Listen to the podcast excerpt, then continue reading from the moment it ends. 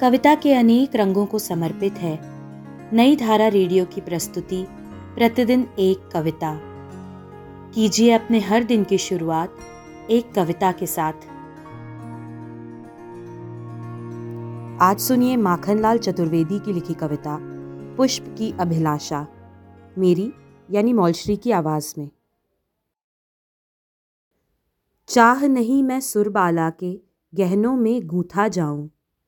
चाह नहीं प्रेमी माला में बिध प्यारी को ललचाऊं चाह नहीं सम्राटों के शव पर हे हरि डाला जाऊँ।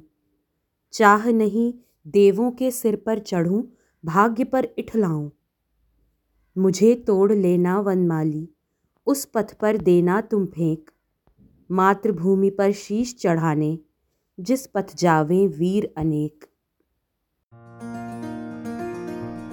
आज की कविता को आप पॉडकास्ट के शो नोट्स में पढ़ सकते हैं। आप जहाँ भी प्रतिदिन एक कविता सुन रहे हैं, वहाँ अपने कमेंट्स शेयर करना ना भूलें। अगर आप चाहते हैं कि नई धारा रेडियो की ये प्रस्तुति हर सुबह आपके व्हाट्सएप पर आ जाए तो हमें इस नंबर पर मैसेज भेजें।